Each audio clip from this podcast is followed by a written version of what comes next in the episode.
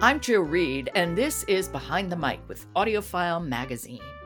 Alan Minskoff is a contributor to AudioFile, and if you've been listening, you know he's been with me all week. And we sort of have a little bit of a philosophical bend going here this week, don't we? Yes, and we certainly do today. Today is the summa cum laude of the philosophical book. what are we listening to? We are listening to the, the Good Ancestor by Roman Krznaric, and it's read by the inimitable Joe Jameson, who has a lovely English accent, which works really well for this. And he does a very intelligent reading. This is a very hopeful book. So it, it was kind of interesting to listen to this very forward looking book during this COVID period eh, because it, it got you out of the day's moment because the thesis, the theme of this book is how can you be a good ancestor? And that, that whole notion was posed by the great scientist, humanitarian Jonas Salk. He said, That's the most important thing in life is how will you be a good ancestor? What will you communicate to the to the future? We do live in a moment that's very present tense and very, uh, we might even say, short term instant gratification. Oh, no kidding. I mean, you know, fueled by a stock market and businesses that go from quarter to quarter. That's all they think about. What's this quarter? What's that quarter? A year is long term planning here. Well, this is very refreshing. This is looking kind of like some Native Americans did at seven Mm. generations, and what it's going to, what world will you leave to the generations way beyond us? And so he talks a lot about the kind of the everlasting now, how the kind of things that we can do to help our species uh, and how we can be a good ancestor. And of course, a lot of it's environmental. Yeah, of course. I would think so. I don't know Joe Jameson as a narrator. Very English, young.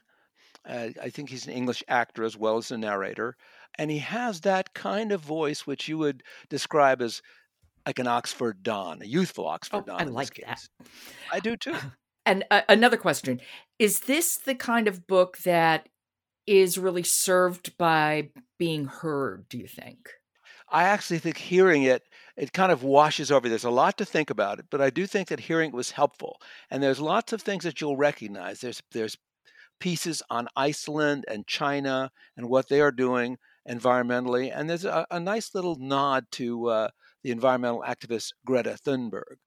It's full of case histories which are really just stories. Uh, I would be remiss if I didn't mention that the author really asks us to readjust our thinking to the concept of the long now. And I had really never thought about this before, so it was kind of ear and eye opening for me. I love the notion of seven lifetimes. It is, it is what you know. I think there even a, there's even a company called Seventh Generation that came out of that. Yeah, same there is. Is that's what I didn't realize that's where it came from. Oh my goodness. Okay, why don't we hear a little bit? Where are we in the book? we are where he design he kind of crystallizes the uh, essence of what he's going to be writing about. Okay. This is The Good Ancestor. It's by Roman Krznaric and read by Joe Jameson. In later years, Salk expressed his philosophy of life in a single question Are we being good ancestors? He believed that just as we have inherited so many riches from the past, we must also pass them on to our descendants.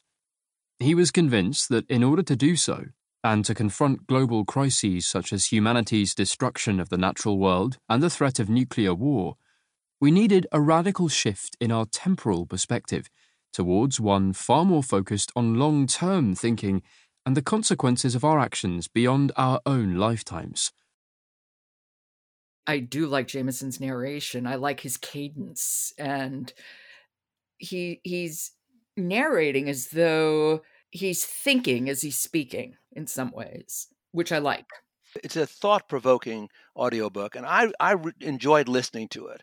Uh, it may be the kind of audiobook that eventually I buy the the text of as well, but I I got a lot out of listening to it.